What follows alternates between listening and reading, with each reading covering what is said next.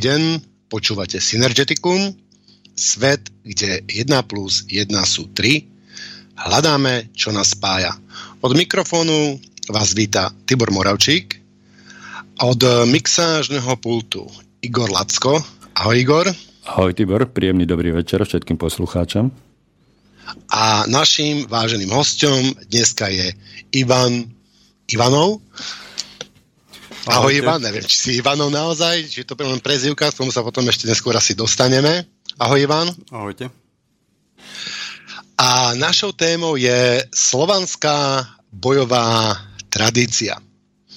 Takže Ivan, najprv tradične by som ťa poprosil, keby si sa nám tak skrátke predstavil, že čo má s témou spoločné a mm, niečo o sebe, aby posluchači vedeli. Tak venujem sa ruským alebo slovanským bojovým umeniam nejaký čas. Asi pred nejakými šiestimi rokmi sme s tým začali a snažíme sa učiť túto tematiku a cvičiť a rozvíjať ďalej. Neviem, čo k tomu treba presnejšie, skús dávať otázky.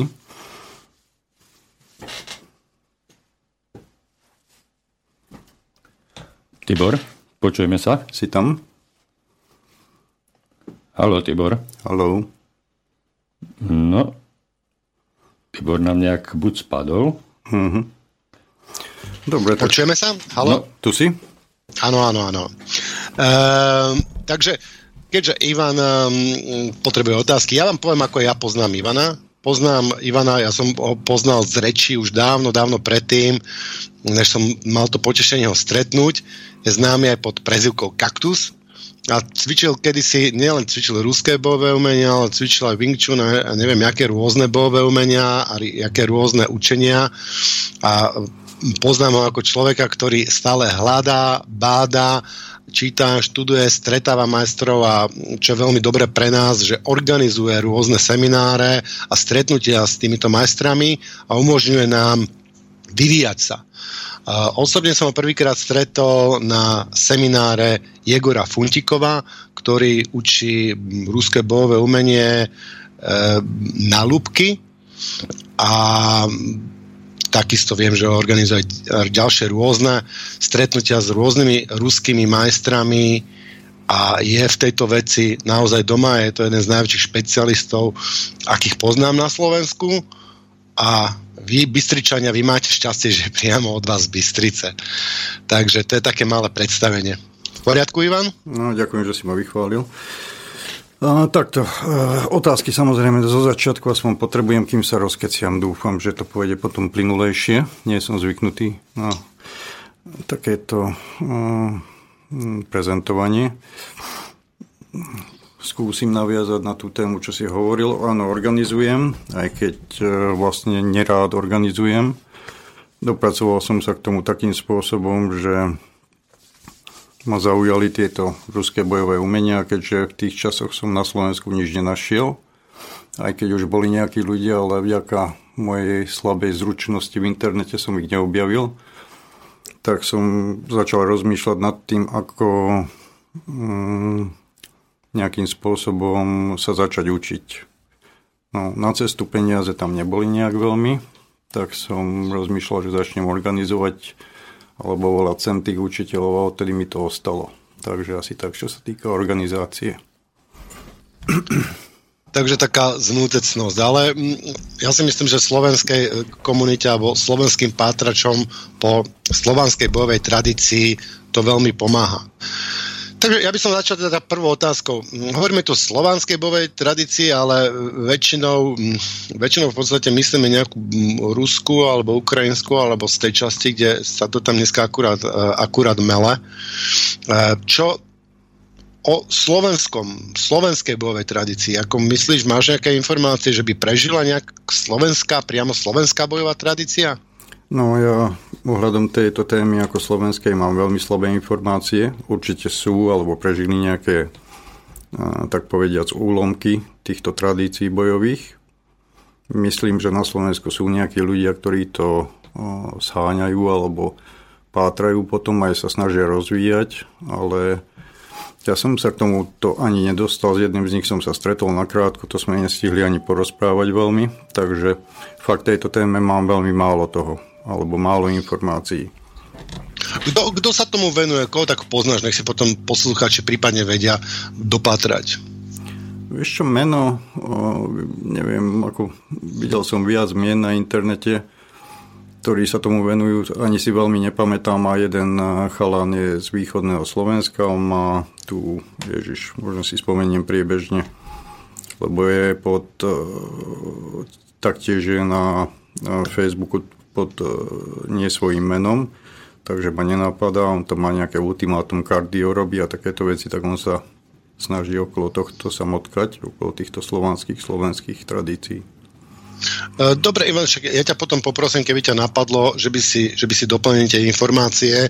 Ja len e, poslucháčov upozorňujem, že som našiel novú metódu, kam sa dajú zavesiť veci okrem Facebooku pre Facebookových poslucháčov.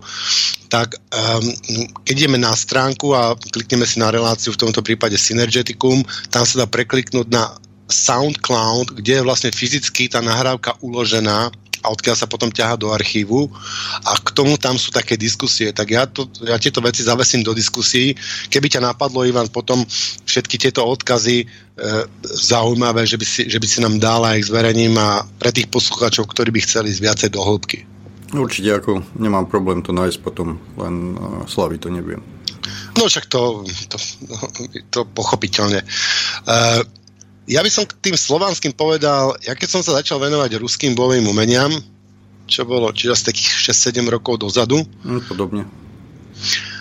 Keď som, e, ja som pozerával predtým, ja som bol ako inštruktor Wing Chun a pozerával som tie videá hlavne Vladimíra, Vladimíra Vasilieva a Michaela Riabka, tieto sú také najrozšírenejšie.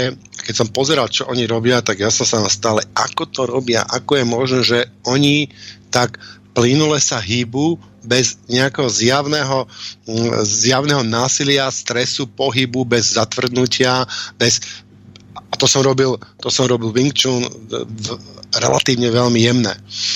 No ale každopádne, keď som začal robiť tie ruské, e, ruské bojové umenia, tak som úplne inak začal nahliadať na náš folklór.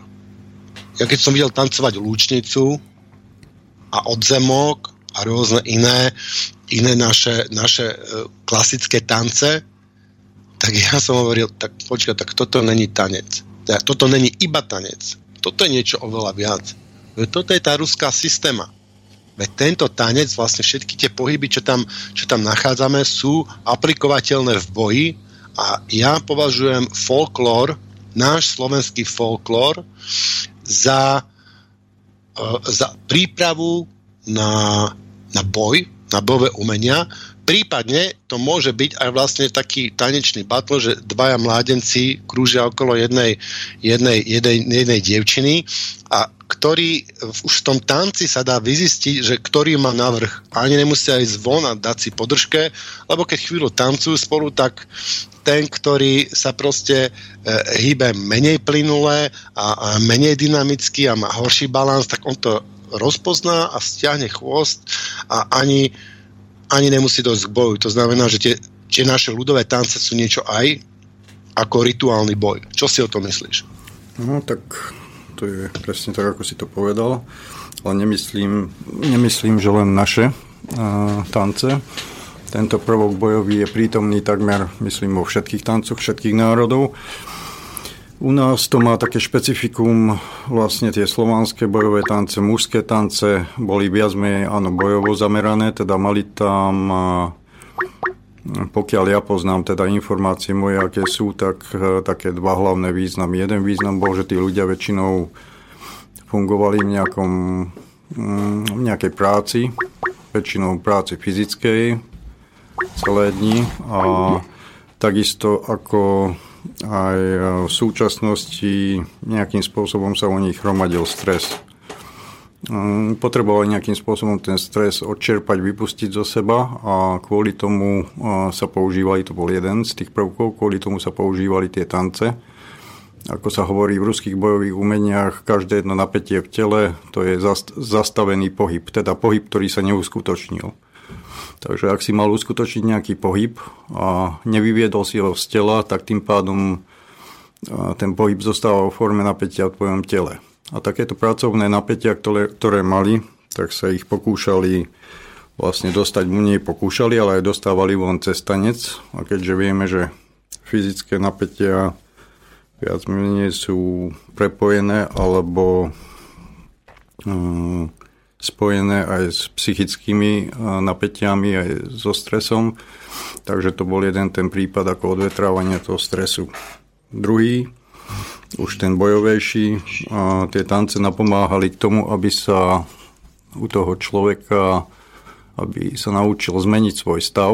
To znamená, mohol vlastne pomocou toho tanca vojsť do stavu, ktorý potom už bol hodný na boj. Takže vlastne toto, bolo, toto bola druhá vec, na ktorú slúžili tieto tance. No a potom sú tance iné, ako vlastne, kde sú aj ženy a podobne, tak uh, tie mali skôr taký ten taký ten zmysel, mohli tam byť aj duchovné veci schované, napríklad práca s ohňom vnútorným a podobne. Mhm. Takže zbavenie sa tanec ako zbavenie, odbúranie stresu a získanie, prepnutie sa do takého mentálneho stavu, bojového stavu. Čiže tie, tie, stavy v boji a tanec sú si niečím, niečím podobné. Mm, áno, áno. Teda pokiaľ sa jedná o mužský tanec. Pri mužskom tanci sa používa spodný oheň, ktorý vlastne sa rozpaluje v oblasti brucha v oblasti vrchnej časti pánvy. Ten oheň sa volá dulič a na tom ohni sa bojuje. Ale vlastne potom, keď je tanec medzi mužom a ženou, tak sa už rozpaluje ten taký jemnejší oheň, ktorý sídli v oblasti srdca. Lebo ten mužský oheň, keď je silno rozpálený, tak vyvoláva strach. Myslím, že toto prepojenie e, tanca s kultúrou, alebo teda tanca s bojom, tradície s bojovým umením je možné vypozorovať e, dneska v populárnom e, tanci domorodých kmeňov haka, ktoré je rozšírené a vlastne to je ako, ako tá tradícia a boj zároveň. Áno, haka vlastne zostala celkom zachovaná, čo sa týka toho nástupu do stavu určitého a vlastne toho zapálenia toho bojového ohňa. Tam je to taký pekný príklad toho vlastne. U nás už, e, ale vidieť aj u nás, keď je dobrý tanečník a fakt to prežije a vlastne tie pridupávania, neviem ako sa to odborne volá, vlastne e, nohami, keď sa robia dobre, tak pomáhajú rozhoreniu toho vnútorného ohňa, toho duliču. A ten vlastne potom spôsobuje aj zmenu psychiky, takú bojovú. Tibor tu spomenul Lučnicu a kto pozná Lučnicu a bol na nejakom predstavení, tak eh, keď si spomeniete na e, tanec tatranských orlov alebo tatranské orly, tak tam je to nádherne vidieť eh, tú, tú tradíciu a bojové umenie. Pozriem si. Nech sa páči.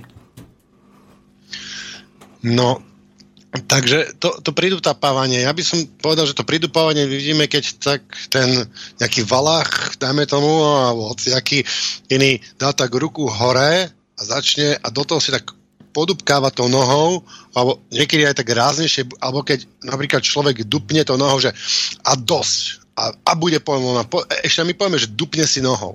Tak mm. to, je, to je práve to dupnutie, ktoré prebudza ten durič. Hej? Spomen si, čo robíš, keď je vonka zima. Začneš toptať nohami, búchať nohami o zem, tak no, prirodzene, bez toho, že by si vedel, čo chceš vlastne. Takže vlastne takýmto spôsobom, aj keď, e, aby si to zapálil poriadne, tak treba vedieť nejaké veci. Vlastne vchádza dnu, vlastne predstavuje sa pred ľuďmi vlastne dupetou nohou, dvíha tú ruku a vlastne ukazuje sa. Ukazuje sa pred ostatnými, aj chlapmi, aj ženami vlastne vstupuje do kvázi nejakej arény. No to, to poznáme inak aj dneska na diskotekách, teda ja sa, ja sa tohto podobkávania tiež často zúčastňujem, kedy si som to volal breakdance, alebo je to na inú, inú, inú muziku, ale tie rituály ja by som našiel aj, aj, aj dneska. Vidím aj dneska na tých diskotékách, no keďže robím vyhacovača, tak uh, už kopec rokov, tak, tak uh, tieto toto správanie som sa naučil vnímať a vidím, že tieto bojové, bojové tanečky sa tam od, odhrávajú dosť často. Nevždycky, málo kedy končia bitkou, našťastie, ale, ale oveľa častejšie sa tam, sa tam odohrávajú toto to ukazovanie sa a tým sa teda zapája ten, ten oheň, hej? Mm, áno, našťastie e, vravím, ako aby sa zapálil poriadne, treba vedieť ako. Lebo potom by tie bitky boli častejšie zrejme.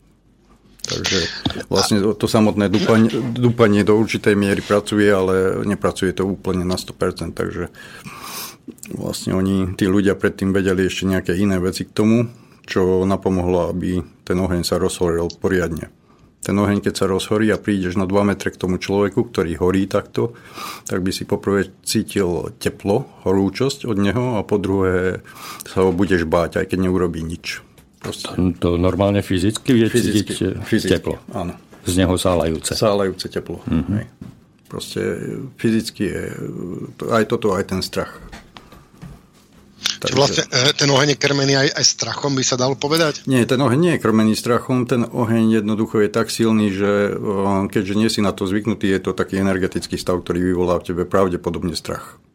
Nevrajím, že u všetkých, u každého, ale pravdepodobne ten strach vyvolá. Lebo Aha, to... to znamená, že keď vidíme toho človeka a cítime toho človeka v, v tom áno, ohňovom stave. Áno, tak väčšinou, väčšinou radšej odídeš, pokiaľ nie si vymydlený na čisto. Lebo vieš, že ten človek je, sa nachádza troška inde a pracuje tak kde inde alebo nesi vyhadzovať, musíš, musíš na ňa dozerať a dávať pozor, aby neublížil niekomu, vtedy odísť nemôžeš.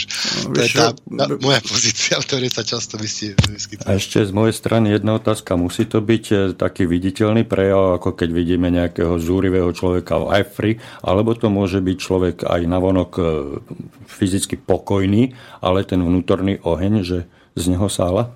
Vnútorný oheň nejakým spôsobom nie je pripojený k agresivite, dokonca v slovanských bojových umeniach sa agresivita považovala za najväčšieho alebo najväčší, najväčší nepriateľ bojovníka bol agresivita. Jednoducho to nie je preto ten strach, že by bol agresívny ten človek, ale takisto oheň vnútorný horí aj človeku, ktorý tvorí, čokoľvek tvorí. Teda vnútorný oheň sa zapaluje poprvé aj tým, že mám nejaký silný cieľ, veď vonka, čo sme sa debatovali, tak presne o tom to bolo o tom ohni, ktorý áno, potom začne áno, u, uh, hasnúť a treba podpáliť nový oheň, aby, aby horel. Takže vlastne um, jedna vec je tento fyzický prejav a druhá vec je proste uh, človek, ktorý má silný cieľ, ale je tam jedno, jedno špecifikum, to ten oheň nemôže vystúpať do hlavy, teda ak uh, vieš tie také vtáčie pohyby pri tancoch, keď ako keby sa máva rukami, shadzuje rukami pri tom dupaní. To sú pohyby, ktoré odvetrávajú prebytok ohňa z tela. Pokiaľ ti vystúpa do hlavy, tak e, vtedy človeku môže prepnúť, teda prepnúť, ten mozog prestáva fungovať normálne a vtedy môže byť agresívny a dostávať sa do nejakého stavu, ktorý on už neovláda. Ale to je už vlastne problém potom. Mhm. Teda, ako teda tá agresivita súvisí s tým stavom bojovníka? Ako ten, ten stav, ten oheň môže byť, môže byť agresívny a môže byť neagresívny? Čiže vlastne, lebo ja som videl napríklad človeka, ktorý bol agresívny a vyslovene až, až, až, až očervenil, jak v Tom a Jerry a z uši mu išla pomaly tá para z nosa a človek videl, ako až dýcha, všetko proste sa pr- prestával sa ovládať. Videli sme nasratého človeka ako veľakrát, jak je, je, to, je to ten stav, alebo v oboch stavoch to je ten nežel... Sa rozhorí ten oheň, ale je tam nejaký rozdiel, alebo ako to funguje? No presne to, čo som hovoril, to je ten neželaný stav ohňa, teda keď si vypustil hore ten oheň do hlavy a jednoducho ti vypaluje mozog. A vidíš šelené oči nejakého fanatika, hej? Žiariace úplne. To je oheň, ktorý sa dostal do hlavy a už nefunguje akože spätná väzba na človeka. Takže to je ten istý oheň, len pre človeka, ktorý vie, ako s ním narábať, tak je pod kontrolou není agresívny, není, nemá tendencie ubližovať, môže byť oheň tvorivý, môže byť ľubovoľný. veľa vidíme u umelcov, u kohokoľvek vlastne často sa prejavuje ako prítomnosť takéhoto ohňa, silného, keď je silne vlastne taký zameraný na tie svoje veci. A môžeme to vidieť u nejakého fanatika, ktorý robí kraviny. Takže to je už len o tom, že kam sa to dostalo, akým spôsobom. Čiže ten oheň je v podstate dobrý sam o sebe, je to nástroj a záleží len od nás, ako my tú energiu ohňa využijeme. Ako každý oheň alebo ako každý nástroj dokonca. Ano. Jasné. Takže keď ten oheň sa nemôže dostať do hlavy a sa nasieram a vidím niečo a, a začne, začne mi to ísť do hlavy, aj keď nechcem. Čo, čo, čo s tým robiť, aby sa ten oheň nedostal do tej hlavy? No už v tom prípade nič, keď sa ti to odštartovalo. Hej? Preto to musí byť trénovaný proces, ktorý otrénuješ kľude a potom už ho vieš v procese vybehnutia ovládnuť. Ale pokiaľ to vybieha a už potom to chceš stiahovať, už to nepôjde. To už tá prirodzený stav nejaký, ktorý mm, jednoducho prežiješ, e, si nahnevaný a vystrelilo ti to a proste vtedy to už e, pravdepodobne neovplyvníš. Asi, no. asi dosť divne by sa na teba pozerali, keby že stojíš v bare a robíš svoju robotu a hádžeš rukami do strán a to, to chceš si. Ale pravdepodobne by ťa asi nenapadli. No, ja, ja narážam na to, že si pamätám z toho Igorovho semináru, že on povedal, že, že ten oheň proste jak to tam cítime v tom podbrušku, v tom uh, hara, jak by povedali Japonci, hmm.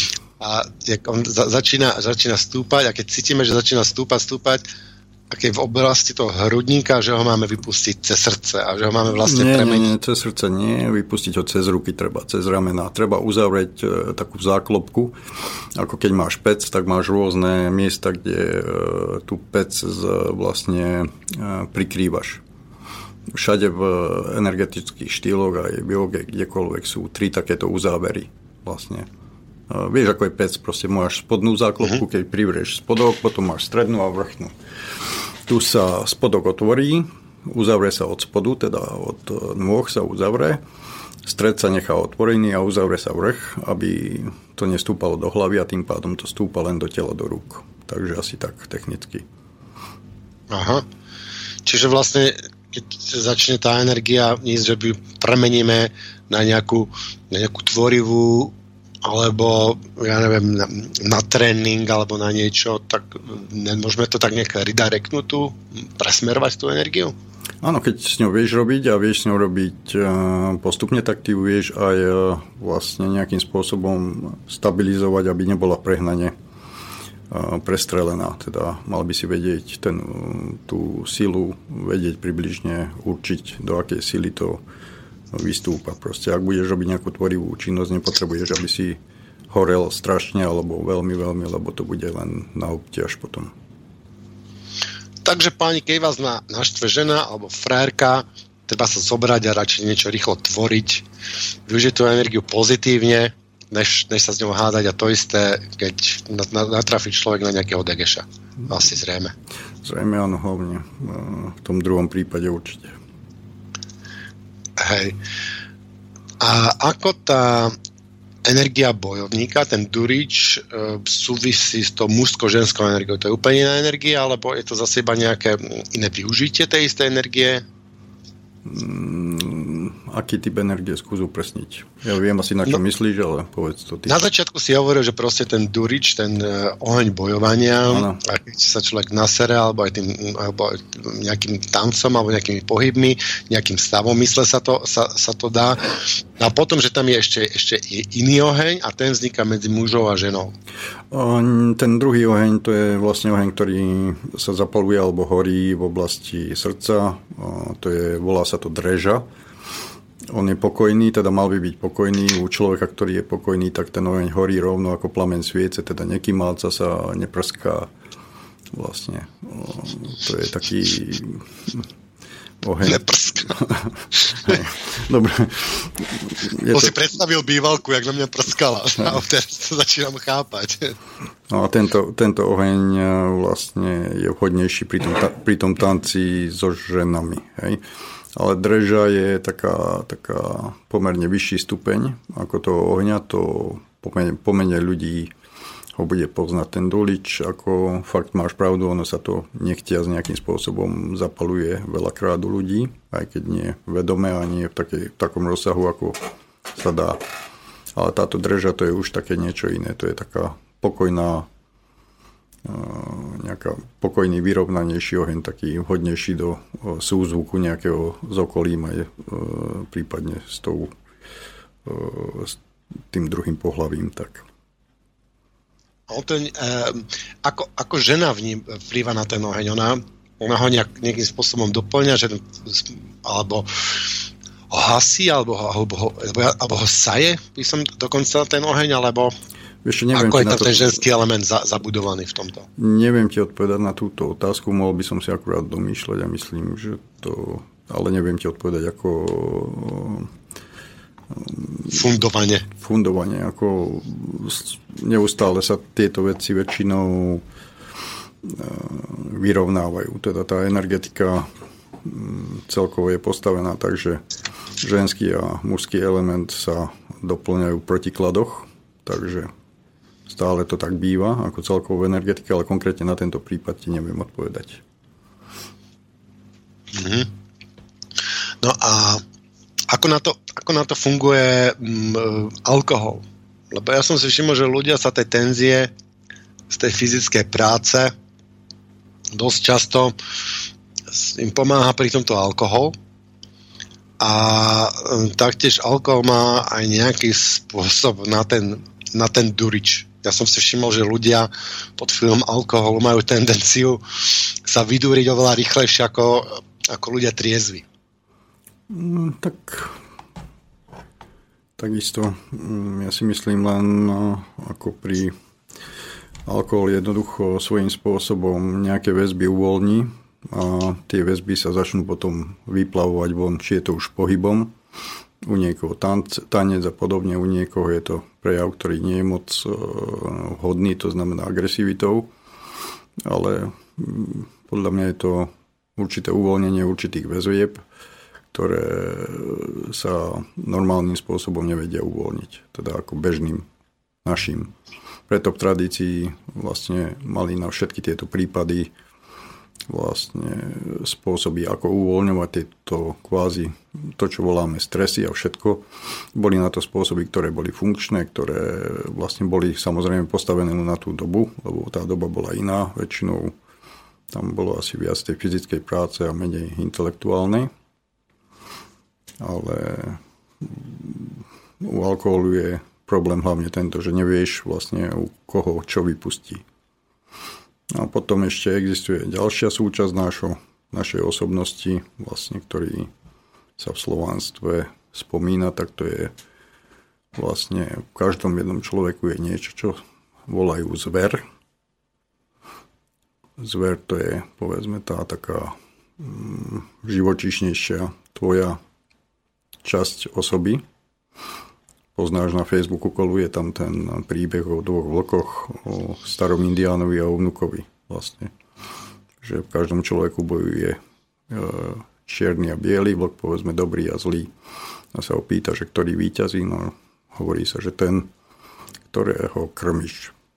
Takže veľmi podobne v každom z nás, v každom jednom človeku je ten zver, ktorý nejakým spôsobom občas vystrkuje rožky, u niekoho úplne, že ten človek je ovládnutý tým vlastne zverom a tá časť, ktorá by mala byť duša a podobné veci nefungujú, alebo teda sú zatlačené do úzadia, ale u každého človeka sú také momenty, keď to vylieza. A preto v tradícii vlastne bolo tiež toto pripomenuté, aby človek nezostal prekvapený sám pred sebou, tak vlastne brali nejakých 15-16 ročných chlapcov a učili ich spoznať toto vnútorné zviera, učili ich narábať s ním a Proste, aby sa v živote nestalo to, že ho stretnú raz pri nejakej divnej udalosti a nebudú ho vedieť ovládnuť.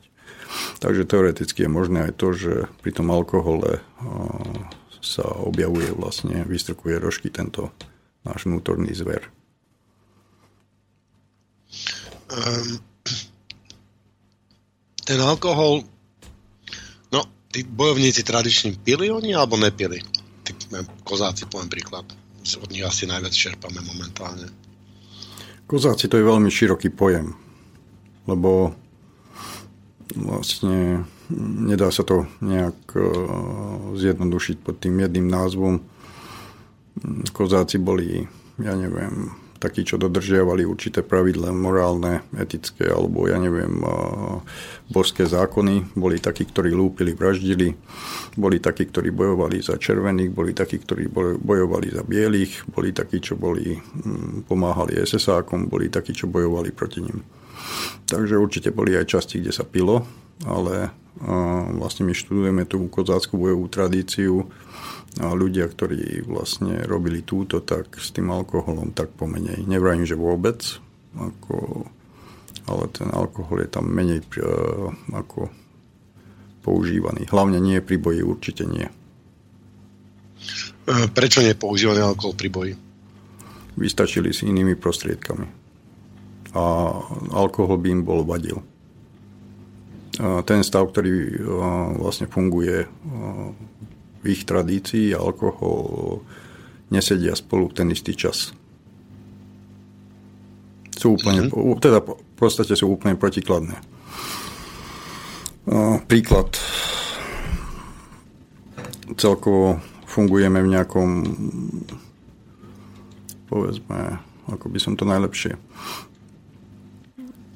Existujú povedzme dva vplyvy energetické. Jeden vplyv je na rozšírenie, druhý na zúženie. Ako keby existovala nejaká pulzácia neustála. Teda aj človek, aj okolie, vesmír, všetko pulzuje nejakým spôsobom. Stále je tam ten puls. Na človeku bežnom alebo na nás, teda človeku 20. storočia, 21. teda, troška som sa opozdil o storočie. to bude vekom. Zrejme. My máme viac menej funkčné iba to stiahovací, stiahovací vplyv. To, čo ide smerom k nám. Vlastne. To rozšírenie nefunguje u nás vôbec. No. A ten stiahujúci vplyv má vlastne asi taký, čo sa týka boja, on má prejav, v sebe prejav agresivitu a agresivita je tunel. Agresivita vytvára koncentráciu. Agresivita sa koncentruje na niečo. A vlastne ostatné naokolo nevidí. To je dobré pri pouličnej bitke, keď máš pred sebou povedzme jedného, dvoch ľudí, ktorých do toho tunela zmestíš a vytrepeš ich. Lenže oni bojovali v úplne iných podmienkach, bojovali vlastne na koňoch, bojovali vo veľkých skupinách, kde museli obsiahnuť svojim zrakom aj svojim vedomím všetko naokolo. A kvôli tomu nemohli použiť alkohol a ich vedomie muselo byť rozšírené. Takže preto to. Čiže rozšírené vedomie a alkohol sa nemajú radi? Určite nie. Vypieš alkohol, stiahne ti vedomie dokopy. To je vlastne ten uh, puls, ktorý stiahuje. Jeden z tých pulzov, akože je ich veľa ale ako proste s alkoholom rozšíriť vedomie, možno to takto vie, ale to musí byť už veľmi dobrý. No páni, zachytili ste sa na celkom zaujímavej téme. E, navrhujem hudobnú prestávku, keďže máme prvú polhodinu za sebou a e, vrátili by sme sa po prestávočke. Tibor, jednu, dve pesničky, čo no, ja si myslím, že jednu pesničku nám bude stačiť, alebo keď chcete viacej, že chcete na mm, predýchanie. Na nejaké, na nejaké neduhy? Pránuja, pránajamu. pranajama, pranajama. Uh, vieš čo, nechám to na Ivanovi. Ako, nechám to na Dobre, vás, takže uh, ty týmto nerestiam neholduješ, tak si sleduj hudbu a keď sa prihlásime, zapojíš sa. Dobre? Dobre, ja mám Zatiaľ. iné neresti. Tak. Dobre, čo myslím.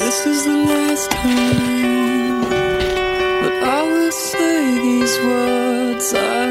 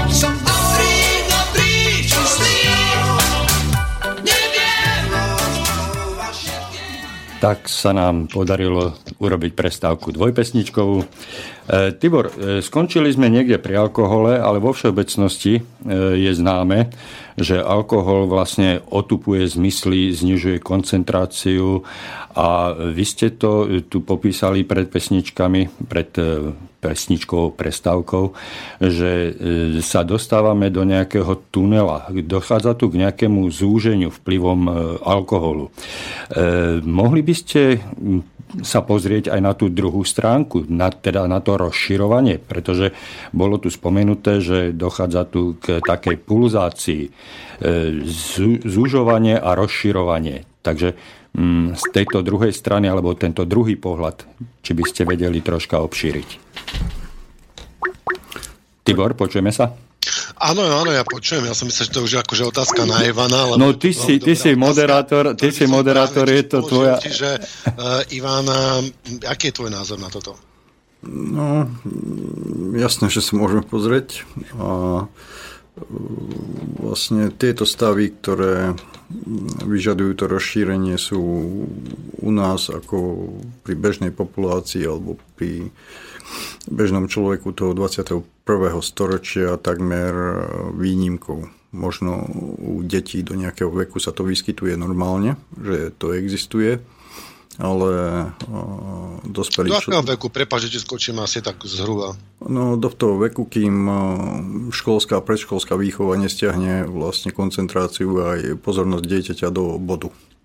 To znamená, Ako, ako, ako rýchlo sa... Toto bude ďalšia otázka. Ja si to značím že do školstva, do vzdelávania. Po, pokračuj, no, Tak v súčasnosti sú to už aj iné vplyvy, lebo vlastne tam sú tie naše elektronické hračky, ktoré to urobia už aj mimo školstvo, takže predtým to bolo školstvo a momentálne to je už vlastne bleskový systém sťahovania tým informačným systémom. Pokiaľ to dieťa sa nedá stiahovať, e, tak sa označí nálepkou, že je chorý, že má, no, ako sa to volá, tá choroba hyper, že je hyperaktívny. A... Toto som bol celý život. No, a, sa to ma obviňovali. No a to dieťa potom vlastne už potom farmako, farmakologicky utrepú tam, kde treba vlastne, aby bol v tom stave. Ten stav, ktorý je to rozšírenie vedomia alebo rozšírenie celkové, je takmer nulové.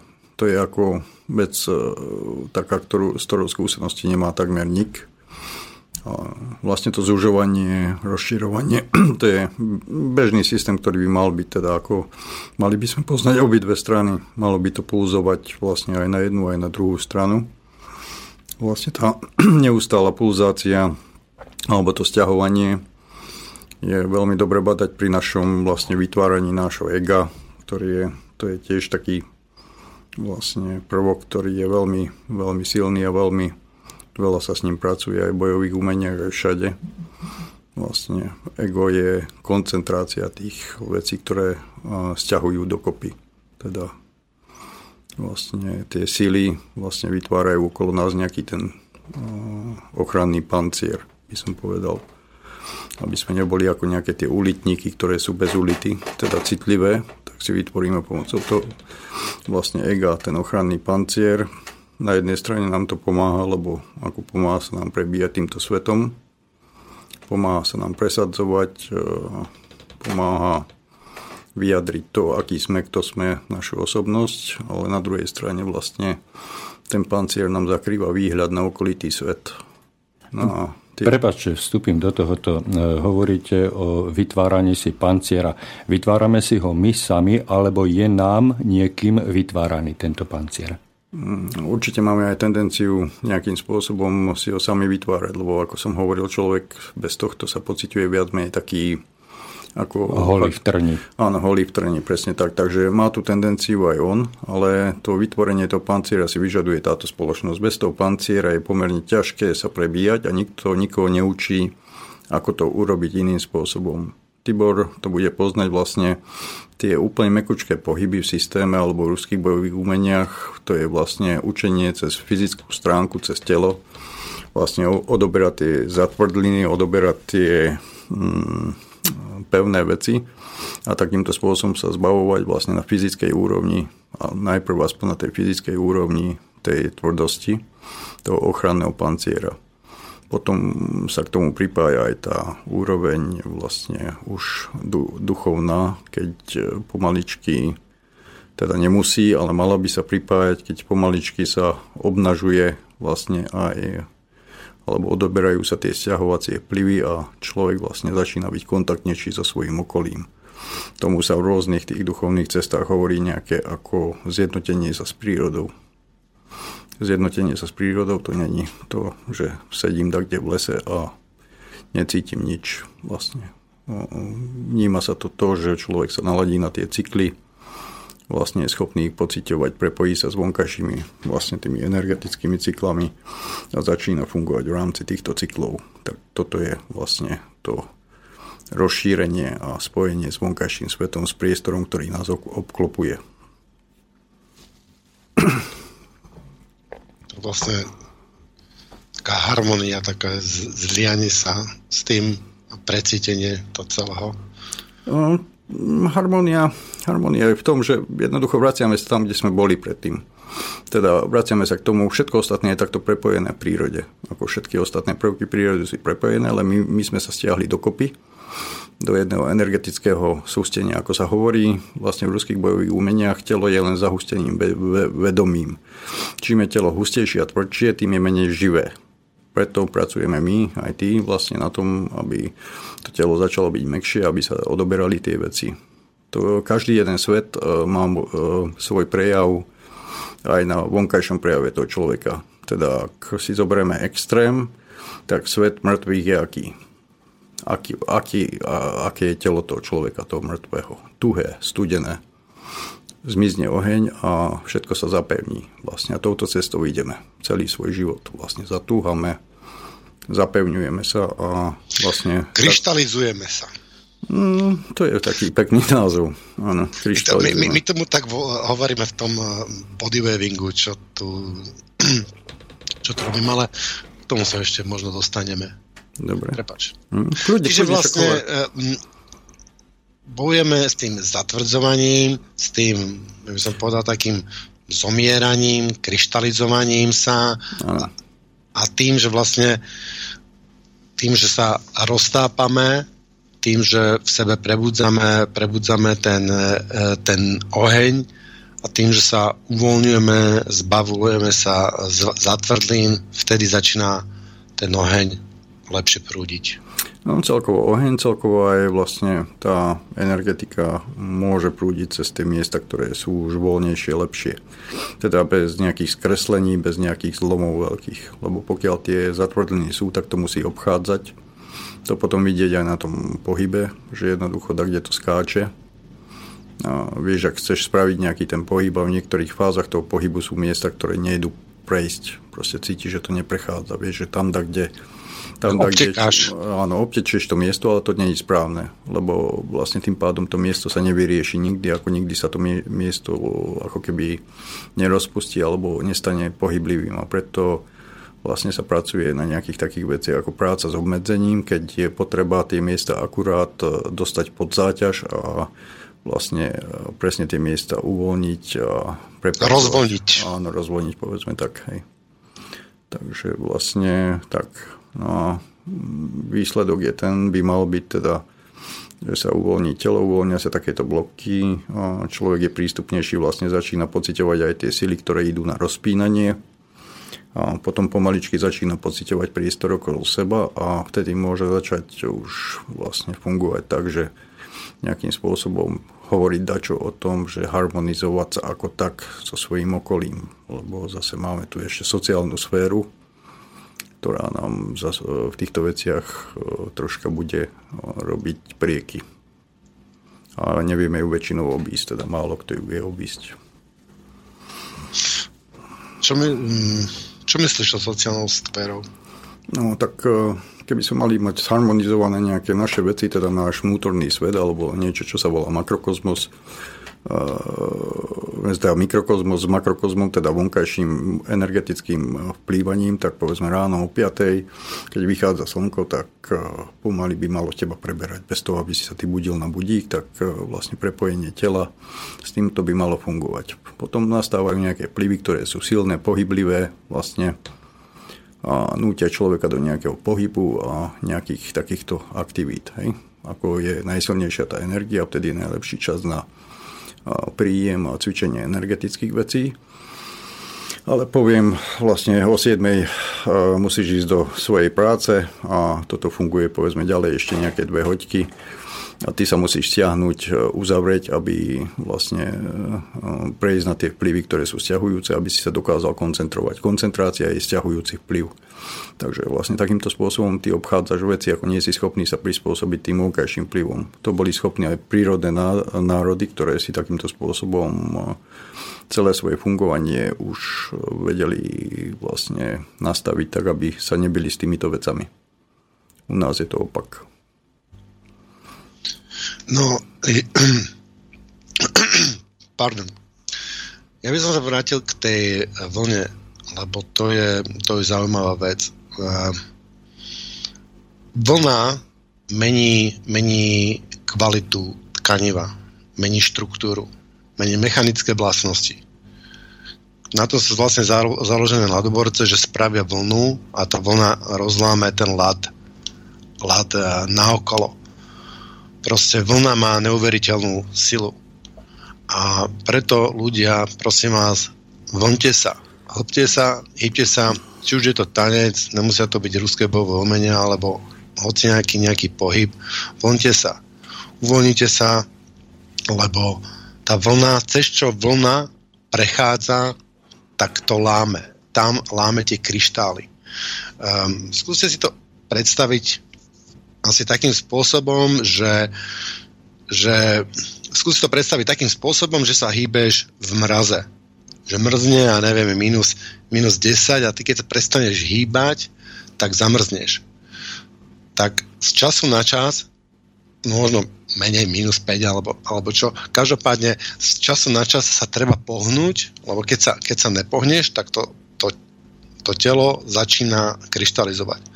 A vekom je to, tento proces stále očividnejší a očividnejší a je to strašné to pozorovať, ale dá sa s tým niečo robiť. Pokiaľ s tým človek nič nerobí, pokiaľ len sleduje, ako kryštalizuje, ako sa rozsah jeho pohybu zmenšuje zo dňa na deň, že kedy si proste dokázal roztiahnuť ruky takto a dneska ja, ja, ja neviem, skoro 360 a, a dneska je to ťažko 180 a o 10 rokov to sa, sa stvrkne na, na, na úplne stiahnuté ramena, tak to je na tebe, je to vždycky na tebe, ako sa k tomu postavíš.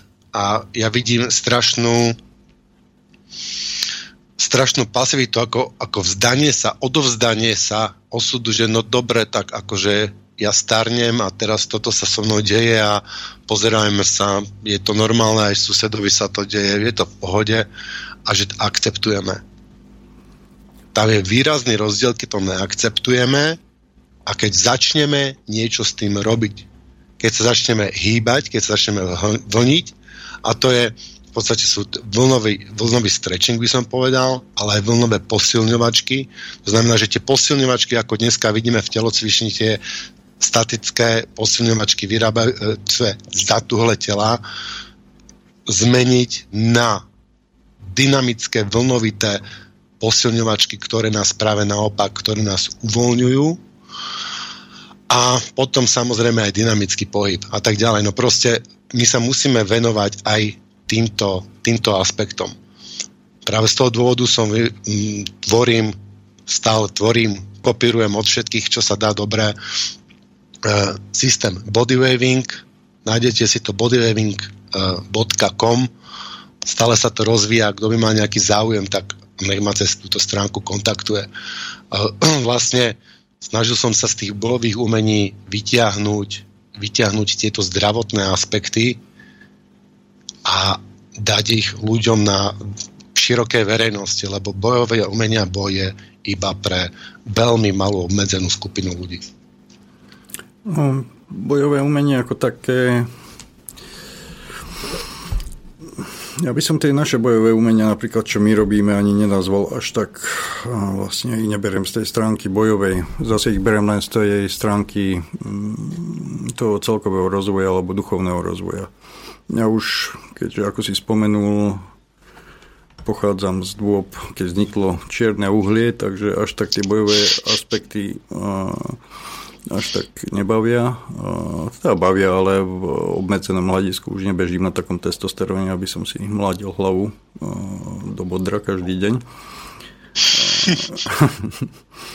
Takže skôr sa zameriavam na ten rozvoj. No a bojové umenia sú veľmi vhodné, lebo vlastne človek, keď robí individuálny nejaký systém nejakého takéhoto ako keby nejakej duchovnej cesty alebo podobne, tak eh, môže sa stať jedna základná vec, to je, eh, že tú eh, cestu si neustráži, lebo je to len na jeho subjektívnom posúdení, kde sa nachádza, akým spôsobom smeruje toto subjektívne posúdenie nemusí byť úplne dobré, keďže vieme, že nie sme úplne čistí od nejakých bočných vplyvov starých usadenín, ktoré máme na sebe.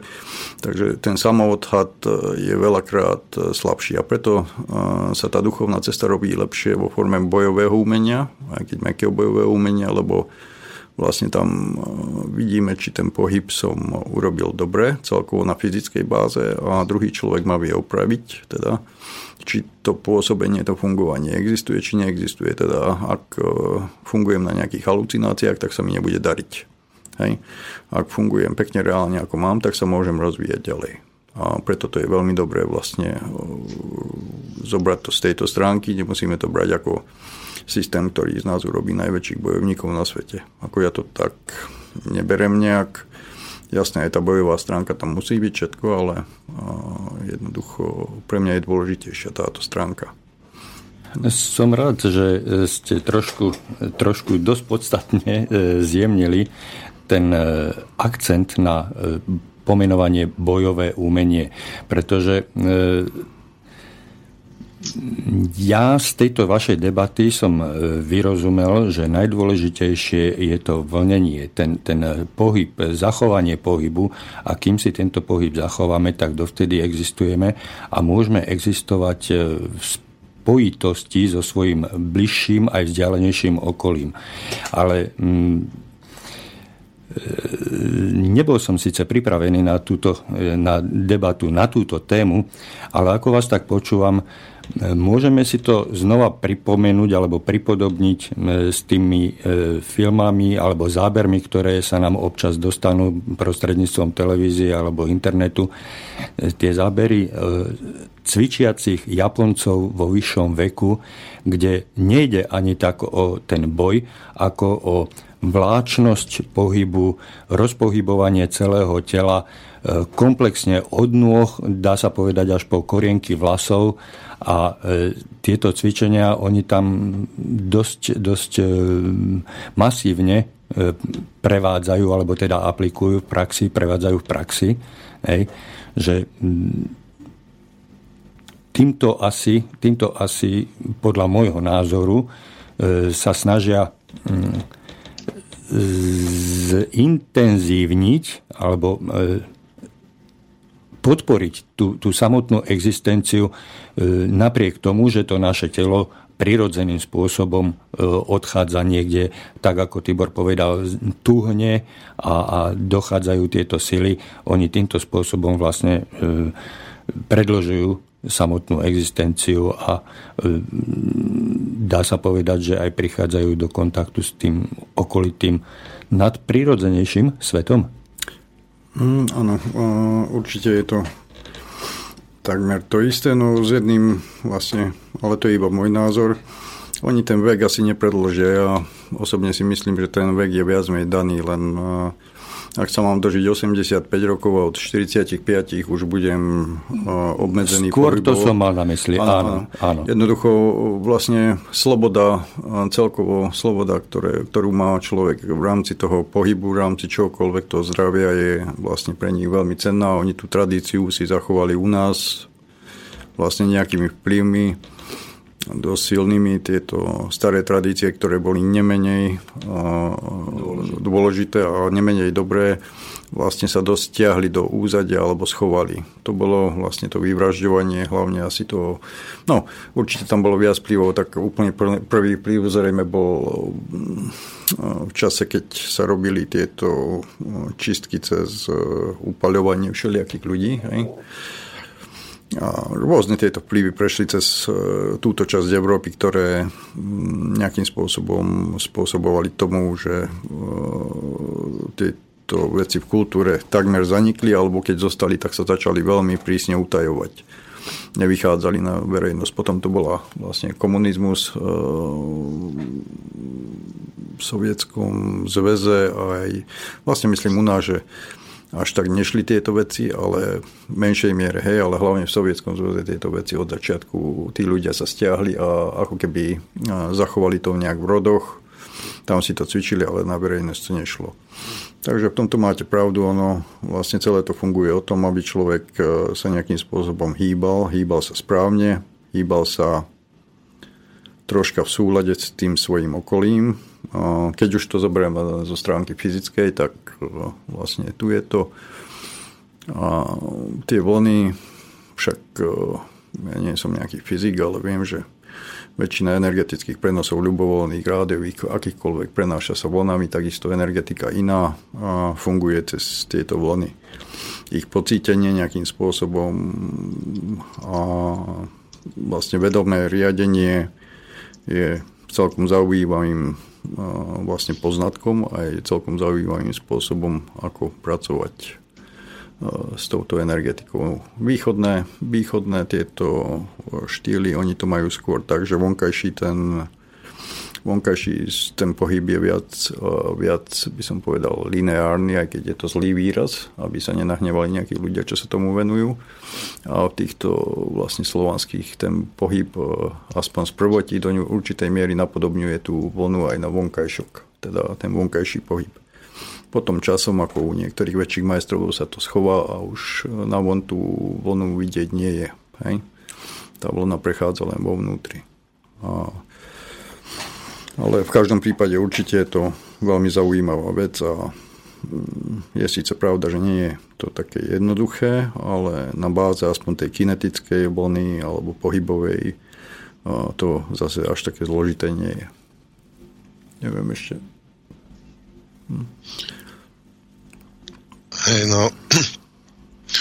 Vlna. Precítiť, precítiť tú vlnu čo tá vlna vlastne je, to je kinetická energia, ktorá preteká, ktorá preteká nami.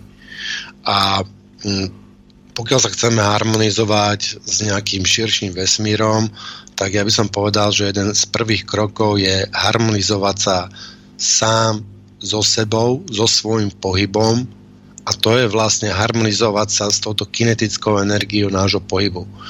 No, tam ten rozvoj je prakticky nekonečný to znamená, že každý, každý jeden moment môžem precítiť do takej miery a do takej hĺbky a môžem stále pracovať na jeho zharmonizovaní a na jeho, na jeho precítení.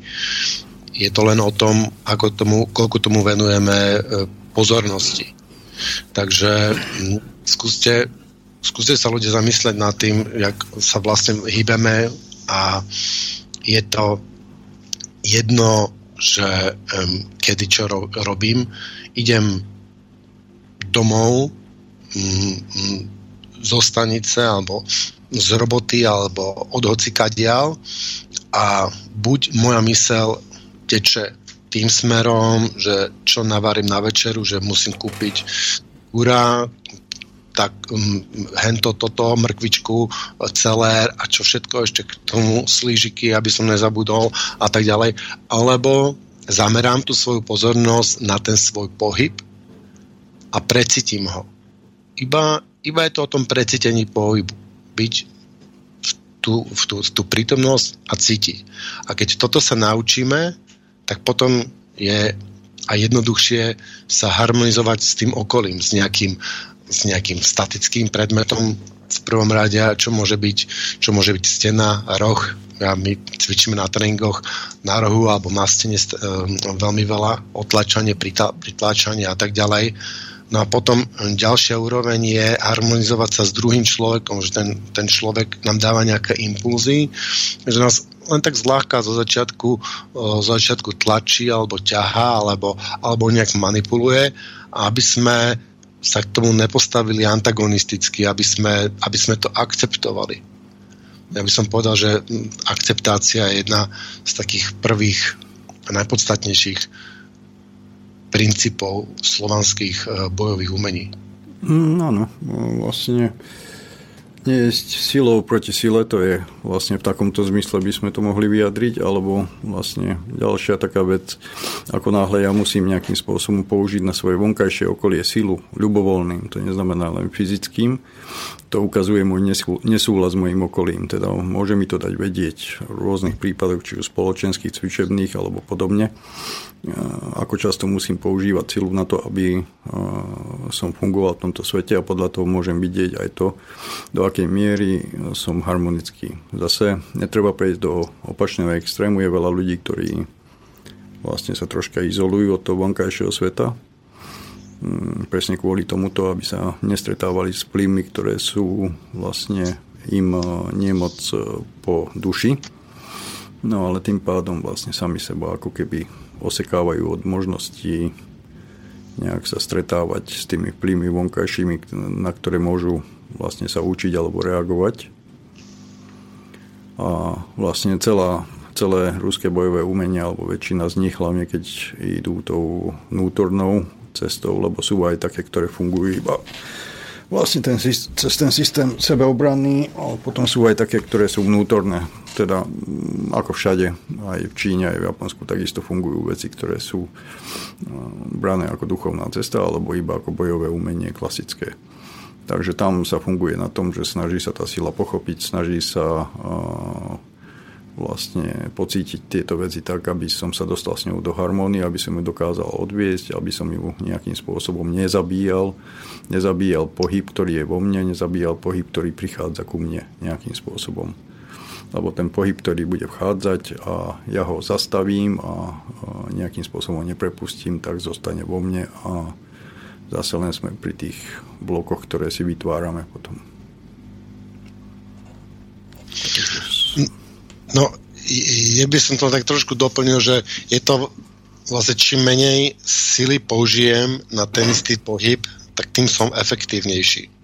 A ten bojový aspekt nás vedie k tomu, aby sme hľadali efektivitu, lebo chceme byť rýchlejší a chceme byť silnejší a chceme e, byť efektívnejší. A tým, že hľadáme tú efektivitu pohybu, tým sa začíname uvoľňovať a tým sa dostávame aj do tých iných, iných stavov, stavov mysle aj tela. Uh, myslím, že to voláme luchta. Dobre, si pamätáme, Ivan? Tých stavov, áno, toto je jeden zo stavov. Tých stavov, áno, je luchta, ale sú stavy, je ich veľa, vlastne viac typov. Luchta je ten taký pohyblivý stav, keď všetko tečie. Ale správne. Ja v tomto mám troška zameranie iné, lebo mm, závisí to od disciplíny vlastne toho cvičiaceho to znamená, ako náhle zameriam svoju pozornosť na efektivitu vlastne toho bojového umenia ako takého, jednoducho veľakrát potom dojde k prvku, ktorý v slovanských bojových umeniach pri tréningu by nemal byť, to je súťaživosť. Súťaživosť by sa kvôli tomuto mala vylúčiť, aby tí ľudia na tom tréningu mohli pozorovať tú súčinnosť dvoch vlastne síl a učiť sa. Samozrejme, takýto systém tréningu v určitých typoch troška starať sa aj na tom bojovom význame a toto obdobie by sa tak dalo nazvať taká maličká investícia do straty. To znamená, investuješ do toho, že sa zbavíš svojej síly fyzickej, zbavíš sa svojej rýchlosti, zbavíš sa svojich ambícií v tej chvíli. To znamená, povedzme si, mm, vysoký, rýchly, silný. Ak budeš používať celý život tieto veci, tak zostaneš na úrovni také, že budeš pravdepodobne efektívny väčšinu vecí vyhráš, pokiaľ nepríde takto rýchlejší, a, ktorý má tieto veci a, vyšpičkované lepšie ako ty. Pokiaľ ale prídeš do systému, že budeš investovať do tej straty, teda naučíš sa bojovať bez tvojich predností hlavných, to znamená, snažíš sa bojovať tak, ako keby si nebol vysoký, ako keby si nebol ťažký, rýchly, pomaličky sa to učíš. Samozrejme na tej ceste budeš prehrávať a nebudeš vyzerať tak výborne, ako tie tvoje výsledky budú slabšie, ale učíš sa vlastne fungovať vďaka nejakým prejavom jemnejším, nejakým z, e, veciam, ktoré majú trvácnejší charakter ako tieto veci.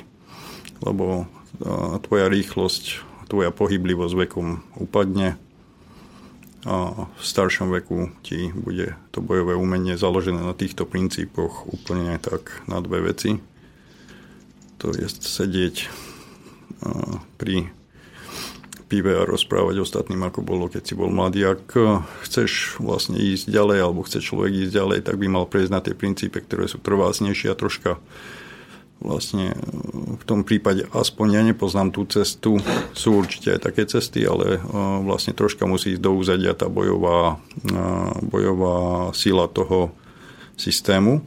Už potom sú iné prípady, samozrejme, pokiaľ to potrebujem z nejakého dôvodu. Ako pokiaľ chcem, e, tie systémy fungovali tak, že tam boli spôsoby, ako urýchliť tú aj bojovú prípravu, aj všetko, ale e, to boli iné doby vlastne a fungovali na nudnosti, lebo bojovali, tak povediac, každodenne.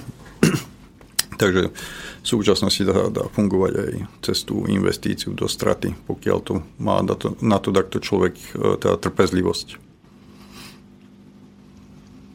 To mi pripomína, ako um, Jegor hovoril, že bojujú ako starec, ako, Áno, ako deduška, ako deduška, že pr- aby sme sa naučili tak bojovať, ako že predstavme, že máme 80 rokov a že sme úplne krehkí a nevieme sa hýbať a oproti nám stojí nejaký uh, 20, 23 ročný nabuchaný chalanisko, ktorý asi je sebovistý a, ako ten, ako ten deduška.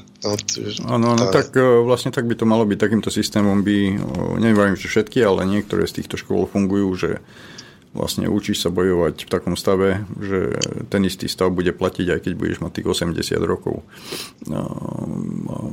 Mal by si sa zlepšovať tým pádom tých veciach, nie zhoršovať, ako je to pri bežnom bojovom umení, keď človek funguje na tom, že špičkuje tie svoje už dobré danosti, ktoré má tie svoje pozitíve. Samozrejme na tie netreba zabúdať.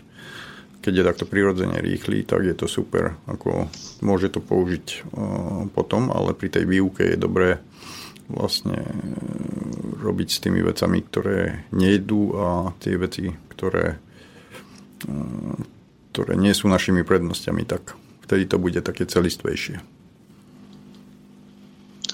Ja by som ešte tomu aspektu, ak si hovoril, tá súťaživosť a hra. Ja vidím veľký rozdiel veľký rozdiel medzi tými slovanskými a, a ostatnými bojovými umeniami, teda predtým som stretol najmä s azijskými, je práve tá súťaživosť. Že v tých azijských ja postrehujem mm, strašne veľkú súťaživosť a tá súťaživosť nás uh, obmedzuje. Lebo keď súťažím, tak sa, m, si neskúšam nové veci. Robím nejaké veci, ktoré mám, robím nejaký obmedzený, veľmi, veľmi, veľmi ťažko a veľmi neochotne si skúšam nové veci. Ale keď sa hrám a je mi jedno, či prehrám, lebo nesúťažím, proste sa hrám a skúšam si rôzne veci veci, nechám sa dostať do situácií, z, z ktorých ktoré sú, ktoré sú najhoršie, ne? že to zastavím na začiatku, aby ma niekto nepoložil na lopatky. Práve naopak, polož ma na lopatky a no, čo asi ja z tohto, čo z tohto môžem a, a, a pome, sa, pome sa hrať. Či ten, aspekt hry je, je veľmi dôležitý a pri tej hre vzniká aj kreativita. Človek v tom, v tom stave, keď sa hrá, je o mnoho kreatívnejší. To znamená, že a, a teší sa z toho, aj tá, aj tá radosť z toho. Ja som zažil oboje, ja som zažil aj, aj súťaživosť, ja som robil aj súťaže, či už karate alebo, alebo kickbox. A ako bola to zábava, bol to adrenalín a bola to paradička, ako mal som to, mal som to rád, ale hrať sa, hrať sa je niečo, niečo úplne iné. Na tréningoch sme sa hrali niekedy, ale aj tam dosť často prevládala súťaživosť. Ona je to väčšinou také niečo, niečo medzi tým, ale tým, že sa začneme hrať, tak tým mm, sa dostávame niekam úplne inám a hlavne človek sa nebojí robiť chyby a človek to, že máme, spravíme chyby, je úžasné, lebo máme tú skúsenosť, že toto je chyba a toto už viackrát nespravím.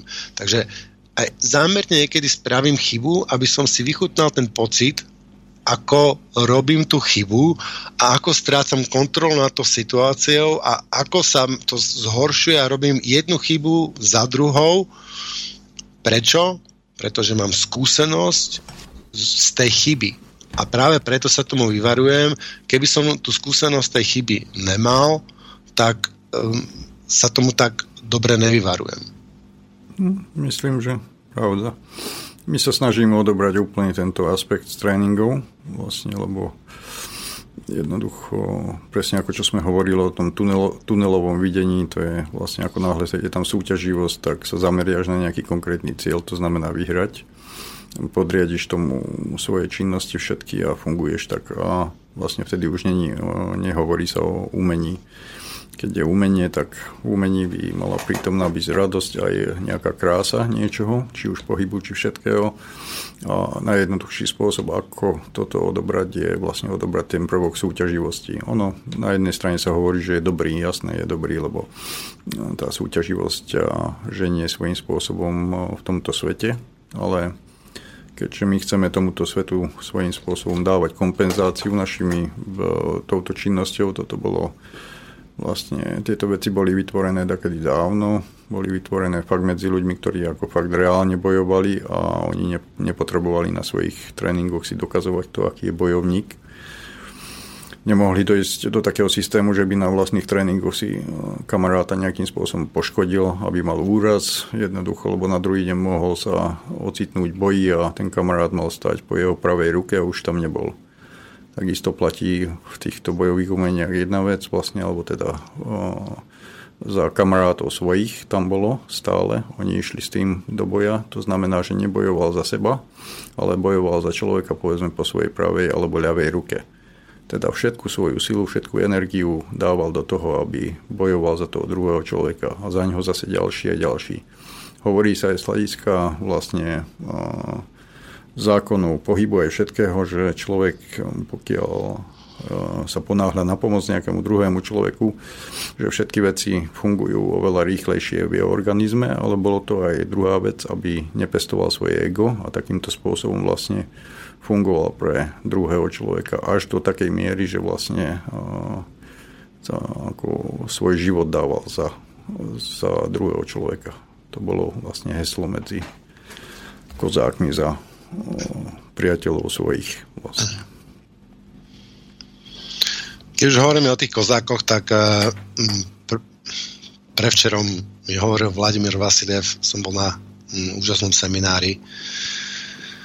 A, že vlastne ako to s tými kozákmi bolo, že kozák on sedel na stoličke pred tým domkom a tak bavkal nejaký tabačík alebo tak a žena musela orať a žena musela pari, e, variť, prať, želiť všetko a on len tak sedela pýtali sa ho, že prečo on vlastne nič nerobí, že prečo všetko robí za neho žena, že či sa mu to nezdá trochu blbé. A on hovorí, že No, hm, ja nemôžem robiť, lebo keby som robil, tak by som bol unavený. A čo keď zajtra bude vojna? Mm, vidíš, mm, neviem. To je vtip, to je vtip, to je vtip. Akože. to, ne, nehovorím, že to tak bolo, samozrejme, že kozáci robili, ale toto je, to je vtip. Treba sa šetriť, lebo zajtra možno budeš musieť bojovať. Bol taký podobný aj s tou, ako ide, ja neviem, Ivan Petrovič na lodi, žena vesluje hore prúdom a sa opýtajú, že kde idete. A veziem ženu do porodnice.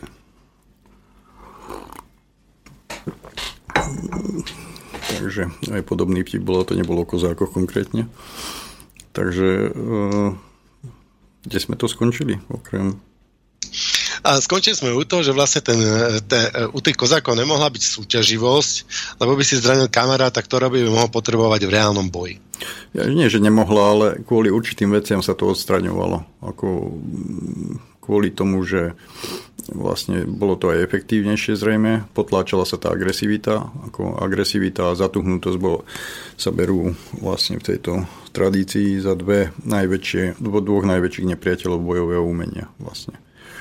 No a tým pádom sa snažili odobrať tieto veci. To, ak si si všimol, tak to je aj pri všetkých týchto tréningoch sa to snažia ľudia vložiť, ale veľakrát sa to prebíja vlastne tou našou prírodzenectvou, že chceme vyhrať za každú cenu a jednoducho veci, ktoré sú začaté a vlastne v tomto zmysle, tak potom sa strhnú ako na nejakú vlastne nejakú súťaživosť. Je to nie je také ľahké.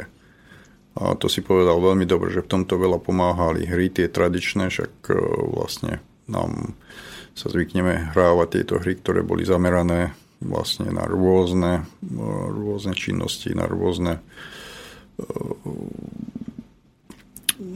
časti vlastne života, teda každá hra mala konkrétny význam, aby na čo poukázala alebo niečo posilnila a popri tom vlastne hra má jeden ten význam, že aj tam sa človek veľmi oživí. Vlastne vznikne tá živosť. Presne ten oheň, ktorý sme spomínali, ale v takej inej verzii, takej úplne nebojovej, takej hravej. No, práve som pripomenul atmosféru z, z kempu s, s Jegorom, jak sme, no. jak sme sa hrávali. Ako. Je, to, je to úžasný pocit. Ako, ja dúfam, že sa táto naša slovanská tradícia začne strašne trošičku viacej šíriť medzi nami, lebo to není len bojová tradícia, ale to je tradícia ako, ako taká a hlavne tradícia zachovávať si e, zdravé, zdravé telo. Je to, je to hlavne o zdraví, teda podľa mňa. Ja... Mm, áno, aj, aj o tom určite, lebo vlastne ale to bol celý komplex, ja si myslím. Oni riešili všetky veci, ktoré sa dotýkali ich života bežného v tých dobách. To znamená absolútne všetko. Už je otázne, ktoré veci my riešime teraz. Vlastne každý má nejaké svoje zameranie, keďže nežijeme tak, ako oni žili. Ani by sme to nevedeli nejakým spôsobom už riešiť dokopy všetky veci. Hej lebo doba sa zmenila a jednoducho niektoré veci násilne vytiahnuť už nejde. Hej. Môžeme si ich zapamätať alebo teda riešiť, ale už by sa nehodili na túto dobu, povedzme. Ale veľa vecí je takých, ktoré sa hodia a ktoré vlastne sa zbierajú. Je kopec ľudí, ktorí sa venuje rôznym týmto veciam, sáňaniu vlastne tých informácií, učeniu sa Myslím, že ich je pomerne veľa. Dúfam, že vlastne tieto veci sa takýmto spôsobom nejak poobnovujú a vyťahne sa z toho tá informácia, ktorá je vhodná pre vlastne pre nás a bude pomáhať ďalšej generácii, hlavne už aj v takých veciach, ako je pri výchove nejakej generácie novej. Inak keď už sa rozprávame o tých, o tých, o tých starých, o, o tej slovanskej tradícii, tak um, pozval som do relácie Žiarislava a budeme sa baviť na tému rozhodovania starých Slovanov, vlastne organizácie spoločnosti, že teda, či tam boli nejaké tie snemy alebo ne. A, ale to ešte není presný, presne určený dátum. Mm. Ja mu vlastne po relácii budem volať. A o dva týždne 18.10. To je na moje narodeniny. UPA je UPUPO. uh, som dostal narodeninový darček. Uh, bude svet podra, podľa Norbert, Norberta Lichtnera. Čiže Noro príde ku mne do relácie a budeme sa rozprávať, že ako by vyzeral ideálny svet podľa neho. Ja si myslím, že to bude veľmi zaujímavá debata. A takže to sme, to sme o tých, uh, o tých Slovanoch. Dobre, dáme si ešte nejakú pesničku Možno. a pred poslednou fázou. Dobre. Nech sa páči.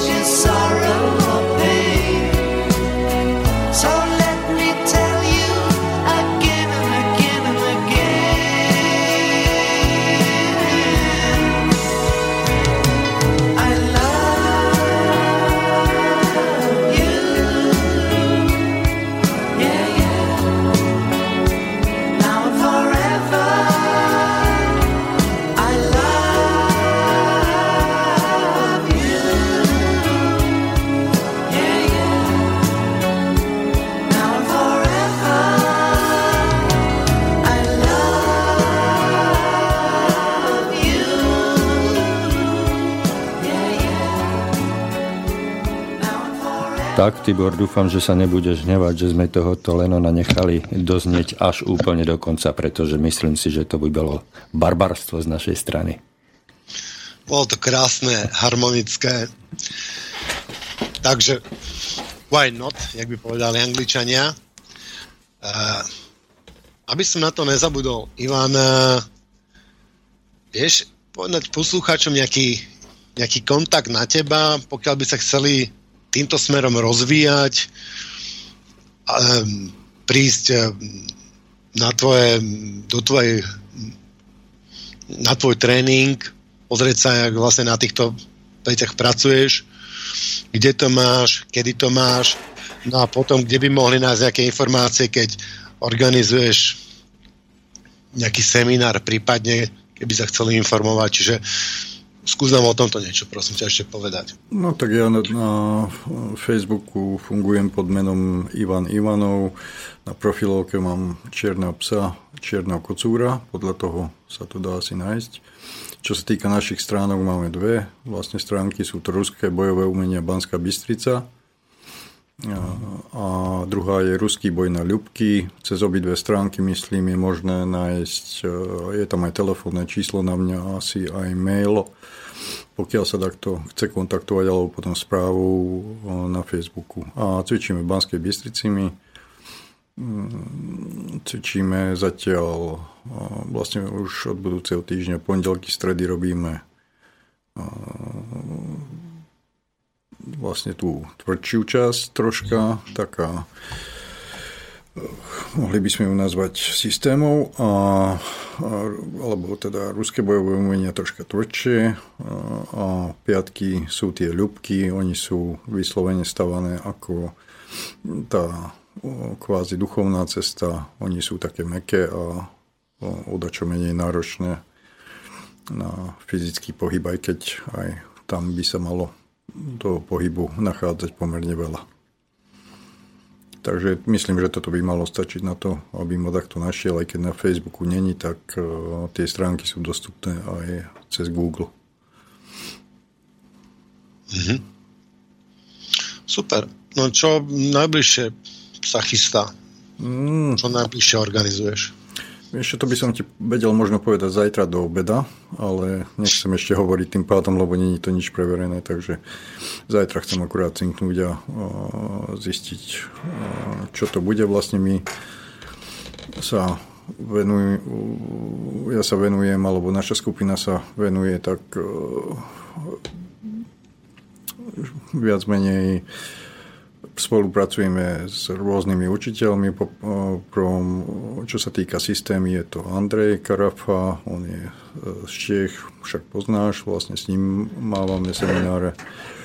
A čo sa týka zahraničných, tak e, vlastne e, Jegor Funtiková škola Gamajun,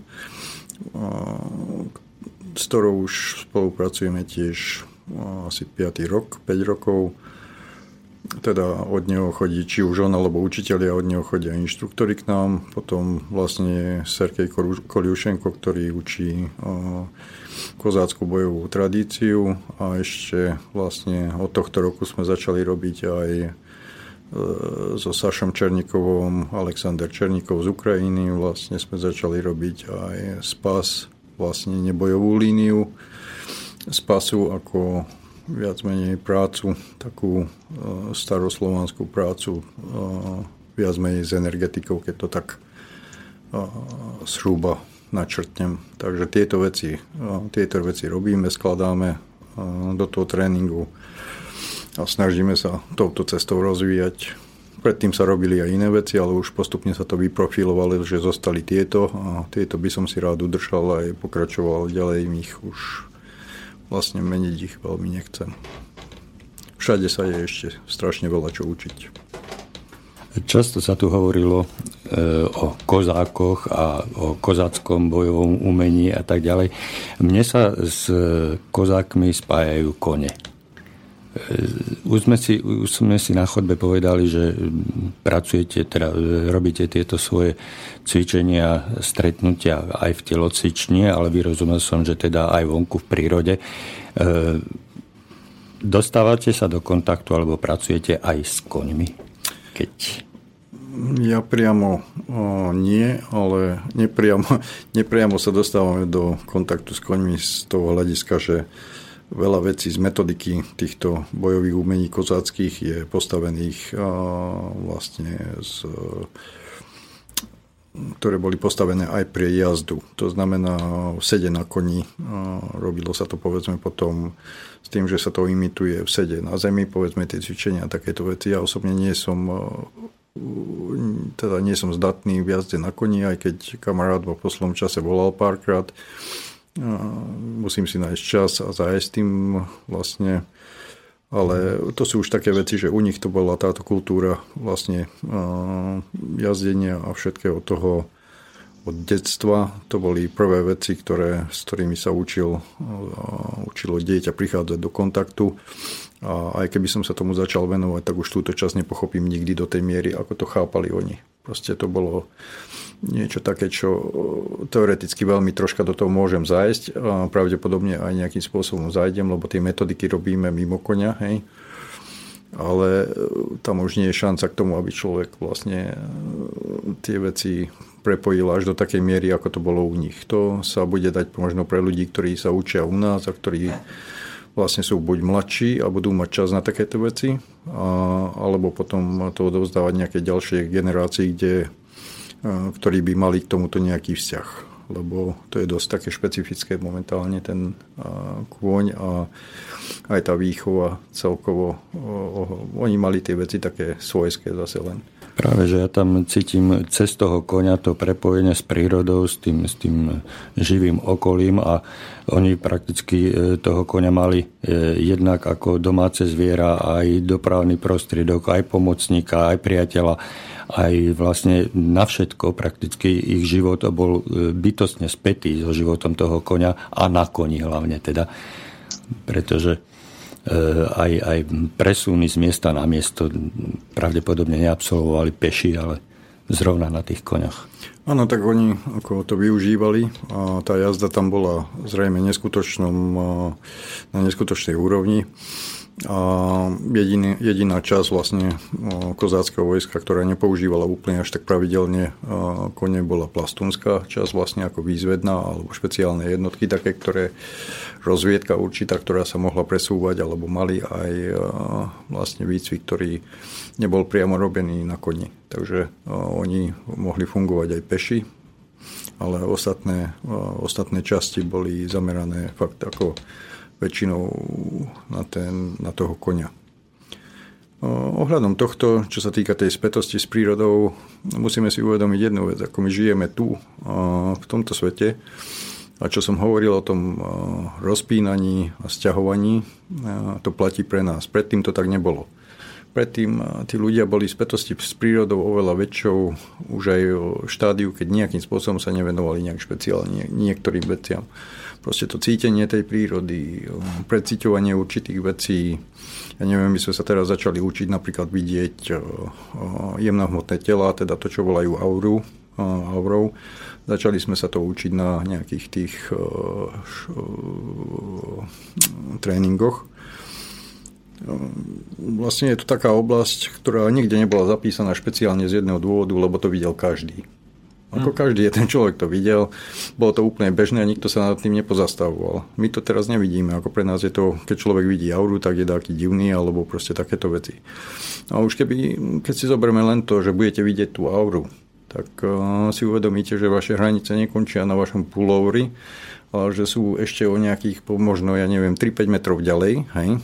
A, a že tieto vlastne tela sa prelínajú s telami prírodných nejakých prvkov, ako sú stromy, trávy, zvieratá a neustále toto prelínanie vlastne funguje. Ten vplyv je aj mimo toho, že by to človek súčasný pozoroval. Takže tí ľudia takéto veci bežne videli. Pre nich to bolo úplne bežné a podľa toho sa dokázali mnoho veciach zariadiť, mali mnoho nejakých rituálov, mnoho nejakých vecí, ktoré súčasný človek možno napodobuje nejakým mechanickým spôsobom, ale ani netuší, na čo to oni mali, lebo oni videli tieto veci, cítili tieto prepojenia fyzicky a dokázali veľa vecí, ktoré sú pre nás úplne ako neuveriteľné, v podstate divné. Ako Ale to je divné kvôli tomu, lebo my sme uzavretí, ako som spomínal, v tom svojom pancieri, ktorý nám pomáha sa prebíjať v tomto svete, ale oslepuje nás, čo sa týka sveta toho pôvodného, v ktorom sme mali byť, ako ktorého súčasťou by sme mali byť reálne. Keď takto hovoríte o tej aure, nevraciame sa mi vlastne na začiatok dnešnej debaty e, k tomu vnútornému ohňu, keď hovoríte o aure, že cítime ju na 3 na 5 metrov od tela, alebo teda bolo ju vidieť, cítiť. Hej. A na začiatku ste hovorili o tom vnútornom ohni, ktorý e, čím sa viac blížite k človeku, tak doslova fyzicky cítite tú páľavu. Áno. Vlastne mm, je viac súčastí toho človeka, čo sa týka jemnohmotných. Sú to vlastne tieto jemnohmotné tela, ktoré nazývame aurou. Tam rôznych sa spomína rôzne množstvo tých tiel. Tam vidíme vlastne v tradícii, vidíme tie matriošky, tie znázorňujú vlastne v ruskej alebo v slovanskej kultúre vlastne prítomnosť tých tiel. Väčšinou ich býva 5, 4, 5, 5, nie, 5, 7 alebo 9, ale vlastne podľa kompletne je 13 tých tiel. Väčšinou sa pracuje, tak pr- s prvými tromi sa rodíme. Mm-hmm. S nimi fungujeme do nejakých, kým nepríde puberta, prvé hormonálne zmeny a dozrievanie, potom môže pokračovať človek ďalej a vlastne môže mať tých tiel viac, ale nemusí ich mať. Podľa toho je tiež vidieť ako úroveň, aká je jeho rozvoja a podľa toho mohol byť aj zaraďovaný nejakým spôsobom do niečoho, čo vtedy boli ako nejaké kasty, povedzme. Hej? Proste ľudia zeme, ktorí mali, povedzme, len tie tri, s ktorými sa narodili a potom postupne takýmto spôsobom ďalej. U zvierat sú len dve tie vrstvy, u neživých predmetov je jedna, povedzme. Takže tieto veci, o ktorých, ktoré sa my musíme učiť znova, cítiť, vidieť, a dostávať sa s nimi do styku, boli pri našich predkoch už tedy vlastne e, úplnou samozrejmosťou a úplnou bežnosťou. O ktorých sa nepotrebovali ani len písomne alebo nie, ústne zmieňovať. Nie, len mm-hmm. momentálne tieto veci ako naša spoločnosť není na to spoločenská požiadavka, lebo ako tam sú vidieť aj iné veci, je, vidieť, je možné vidieť sociálne masky ľudí, je možné vidieť rôzne takéto veci, ktoré není moc hodné, akože naši politici, alebo ja neviem, ktokoľvek by nebol rád, keby ľudia až tak toľko veľa toho videli. Napríklad. A tieto, tieto aury sú e, nejak e, dlhodobé charakteristiky, alebo hovoria o momentálnom nastavení človeka, ako je, alebo či je to často sa meniaca, dajme tomu, farba, alebo dosah? Um, obidve tie veci tam budú zohrávať úlohu. Vlastne aj z dlhodobého hľadiska môže mať určitú stálosť, určitý objem, ale takisto samozrejme bude kolísať od vlastne momentálnych vecí, od nálad, od emócií, ktoré produkuje ten človek, od zdravotného stavu a podobných vecí vlastne sa to bude meniť. Takže aj od doby dňa v podstate a od takýchto vecí to môže závisieť. Ja by som dodal k tým, k tým koňom, akože my síce nejazdíme na koňoch, ale dosť veľa z nás jazdí na bicykli. A tam niektoré tie aspekty, samozrejme, že ten aspekt kontaktu živý, živý, dvoch živých tvorov tam nebude, ale tie, tie mechanické aspekty, ako prenášať váhu, ako sa uvoľniť, ako dostávať tie rany od, od, od, od tej zeme, uh, sú, sú dosť podobné. Uh, ja som chcel dojsť k tomu, tým nám, ja viem, že teda tam existujú nejaké bezdotykové bezdotykové prenosy e, človeka, že môže vlastne na, na to nejak vnímať alebo že môže cítiť, e, cítiť nejaké veci, že sa dejú až, až v niekoľkých kilometroch v okolí a tak ďalej. Aké sú tie špeciálne vlastnosti až neuveriteľné tých, tých plast, plastunských eh, bojovníkov alebo, alebo neviem, či sú nejaké iné vyššie rády, aké majú, aké, aké majú mená, ako, ako majú aké majú tie zoradenia, aké majú názvy, tie jednotlivé vrstvy, alebo ako to funguje. Nemáme síce veľa času, ale keby si nám o tomto určite by to poslucháčov zaujímalo. Tak eh, vlastne, ako si hovoril, boli tam tí plastúni, to bolo niečo také ako rozviedka alebo nejaká špeciálna jednotka. Oni boli už pripravovaní na vyššej úrovni, vlastne nielen fyzickej pohybovej, ale takisto na vyššej úrovni, čo sa týka týchto, aj vyberaní teda boli takým spôsobom, aby mohli byť vlastne ľudia, ktorí sú schopní spracovávať nejaké iné veci ohľadom priestoru, ohľadom svojho okolia, ako len tie, čo spracovával bežný vlastne kozák. Aj keď, keď sme teraz debatovali o tom, že vlastne tí ľudia už vtedy ako obyčajní host, ktorí videli rôzne veci a boli schopní vnímať veci, ktoré my momentálne nevnímame. Takže už ich príprava bola celkovo ako hodne lepšia ako u nás je bežného človeka.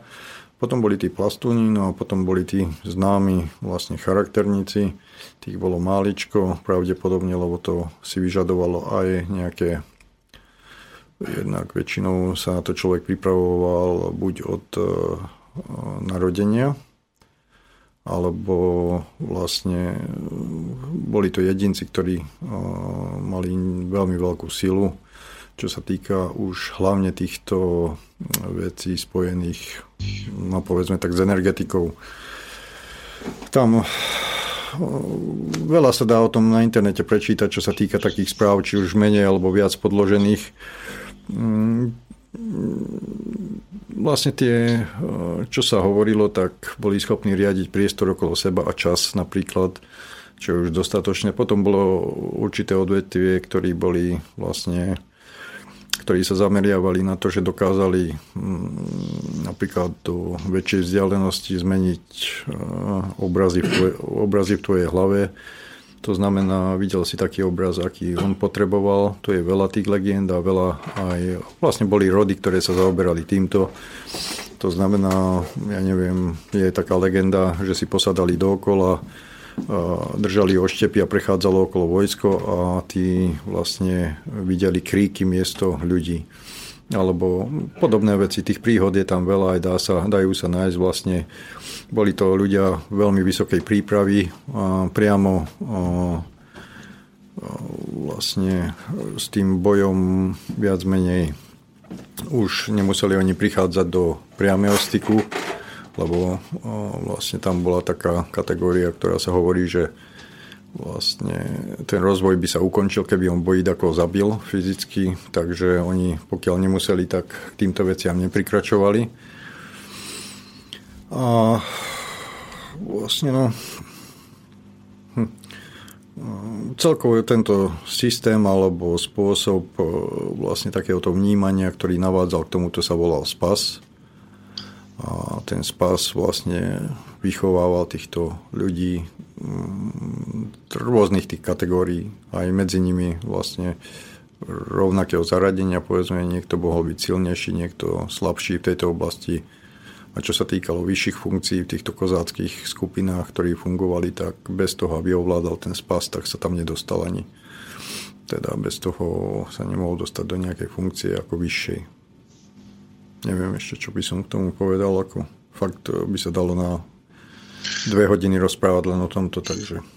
Ja by, ja by som tu podkol taký, taký aspekt, ktorý som ja pozdroval ako vyhadzovač v kluboch a, a v puboch, že keď sa niečo, keď sa niečo zomelo, ja si pamätám od že keď sa niečo zomelo, že som proste skočil medzi nich a vytvoril som medzi nimi ako hradbu a prípadne som ich odsočil alebo nejak ukontroloval a tak ďalej. A teraz samozrejme záleží na to, že v ktorej fázi ten konflikt zachytím ale pokiaľ ho zachytím akože ešte vo fázi, že sa dá, tak proste prídem k tým dvom chalaňom v ktorých sa ten oheň eh, rozhrieva. Dotknem sa ich eh, a začne, začnú sa roztápať, začnú sa uvoľňovať a to napätie, ktoré bolo vo vzduchu, tá, že to, tam tie iskry, že to tam až, až hádzalo, tak sa zrazu začne, začne sa uvoľňovať a ten konflikt sa niekde proste vytratí. Hmm. Prihovorím sa k ním láskavým slovom otcovským, dotknem sa ich úplne uvoľnený takým spôsobom, že ne, ne, nemusia zo mňa cítiť nejaké, nejaké obavy, že som tam, aby som im pomohol, aby boli, aby boli v pohode a že ich vlastne mám rád a, a, a dúfam, že bude všetko v pohode a keď idem s týmto predsavzatím, tak ja cítim, jak sa, jak sa to, jak ten konflikt proste už není. Už není a to je tiež jeden zo spôsobov, ako bojovať, nebojovať, ako sa vyhnúť, vyhnúť boju. A to je práca s emóciami, vlastne to je super vec, vlastne pokiaľ to vieš robiť. No, pri týchto veciach vlastne tie bojové stavy, ak meno Berserker je asi väčšine ľudí, zna, ľudí známa, ako boli to bojovníci severskí väčšinou, ktorí pred bojom vypili taký čarovný nápoj a začali fungovať, vlastne väčšinou boli nahí alebo mali na sebe nejaké zvieracie veci väčšinou nahý kvôli tomu, lebo ten oheň horel tak v nich, že ako oblečenie by aj tak nestrpeli na sebe. No a ich do nejakého stavu takého, že išli a bojovali, sekali, rozbíjali, ako tie rady proste zastaviť sa dali len zabitím, aj to ako nejaké bežné zranenia neboli funkčné. Proste jednoducho, akurát bolo jedno nebezpečie, že keď ich otočili chrbtom, tak sa vrátili do vlastného radu a zabíjali svojich. Oni proste to, troška akože také menej funkčné drony v tomto ohľade. No. Ale to isté, to isté bol aj spas, len spas bol taký, že bol riaditeľný. Akože stav sa shodoval, ale ľudia, ktorí sa nachádzali v tom stave spasu, vlastne boli pri normálnych zmysloch a vnímali všetko normálne, vedeli z toho vchádzať, vychádzať a podľa ľubovoli, keď to potrebovali. Takže vlastne silu z toho stavu som ti chcel len ako vlastne týmto tam už vlastne oni keď potrebovali, tak vedeli tam vojsť, ale to bola potreba len pri nejakých, ja neviem, takýchto udalostiach asi. Takže tak. No, mne to pripo- pripomína mm, vojny a uh, Jedi rytierov. Proste. Vieš, kadiaľ to má ten režisér americký, to je vlastne námety sú od, od japonského režisera Kurosawu, a, ktorý sa zameriaval na vlastne problematiku samurajských vecí vlastne natočil veľa zaujímavých filmov, ktoré potom točili Američania vlastne Sedem statočník je podľa Kurosawu, potom je ešte s Clinton, Clinton Eastwoodom natočené, a potom aj s Bruceom Willisom posledný zostáva a tieto veci, to je všetko od neho a takisto aj Hviezdne vojny vlastne ako námet aj e, tieto veci pochádzajú stadiaľ. Takže to má veľa spoločného s tou, by som povedal, samurajskou, e, samurajskou tematikou. A, ako bolo to na zap, v, západe, v západe Európy? Tam mali niečo, nie, niečo podobné alebo úplne odlišné ako ten, ten spôsob myslenia alebo spôsob boju, tréningu a tak ďalej, alebo čo západná Európa, alebo tí Slovania a s tými ostatnými indoeurópskymi kmeňmi to mali podobné? Ešte pokiaľ viem, tak to bolo veľmi podobné a boli to vlastne hlavne e, je známa tá kultúra keltská, tých druidov a podobne len e, ono sú tam rôzne hraničné čiary vlastne. A ty môžeš silu brať z rôznych zdrojov. Vlastne kozáci alebo kozácké veci sa zameriavali smerom e, k tým, e, aby sa brala sila, sila z vrchu. Teda, ako hovorí starý kozák, nebo nado mnou, nebo podo mnou. To znamená tá sila, ktorá je z vrchu od duchovná sila. Takisto ale silu môžeš zobrať aj zo svetov spodných, a môže sa stať silným človekom. A pokiaľ viem, tak tam fungovali skôr také troška viac odklon na tú stranu tmavšiu trocha alebo temnejšiu, ale to je len taký názor. Nemusí to byť pravda. Takže určite druidi určite boli silní, o nich je najviac tých správ, ale akože ja až taký odborník v tomto nie som tam boli pravdepodobne tí ľudia vyspelejší a senzitívnejší a s nejakými danosťami a z, z, vlastne s vôľou rozvíjať nejaké schopnosti. Kde myslíš? Ja si myslím, že všade, v každej civilizácii boli takíto ľudia, boli um, taký tá temná stránka sily a uh, svetlá stránka sily, že ja si myslím, že tento taký základný koncept môžeme vidieť naprieč rôznymi, e, rôznymi civilizáciami a naprieč rôznymi dobami a je to vlastne stále, stále to isté. No pozri, ako neviem, či si videl taký obraz, existuje, myslím, že je pravoslavný a tam je vlastne taký rebríkšik nastavený a idú po tom rebríku ľudia a prepadávajú cezeň. Prepadávajú tí, čo sú na prvých stupňoch, prepadávajú aj tí, čo sú na najvyšších stupňoch.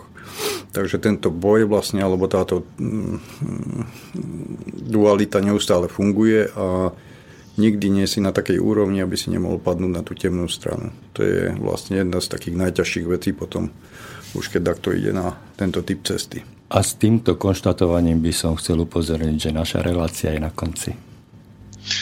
Jasné, takže dávame si pozor, neprepadnime v nejakej, nejakej falošnej predstave, že sme osvietení a že už máme všetko vybavené. Sme na rebríku, ktorý je nekonečný, stále môžeme spadnúť. Ivanovi ďakujem veľmi pekne za úžasné informácie, ktoré tu s nami zdieľal. Ďakujem Igorovi, že nám tam zamixoval muzičku Ďakujem poslucháčom, že nás počuli, počúvali a počujeme sa o dva týždne 18. oktobra s Norbertom Lichtnerom Svet podra, podľa Nora. Do počutia. Príjemný večer, do počutia. Ďakujem veľmi pekne aj ja. Do počutia alebo dovidenia. Táto relácia vznikla za podpory dobrovoľných príspevkov našich poslucháčov. I ty sa k ním môžeš pridať. Viac informácií nájdeš na www.slobodnyvysielac.sk Ďakujeme.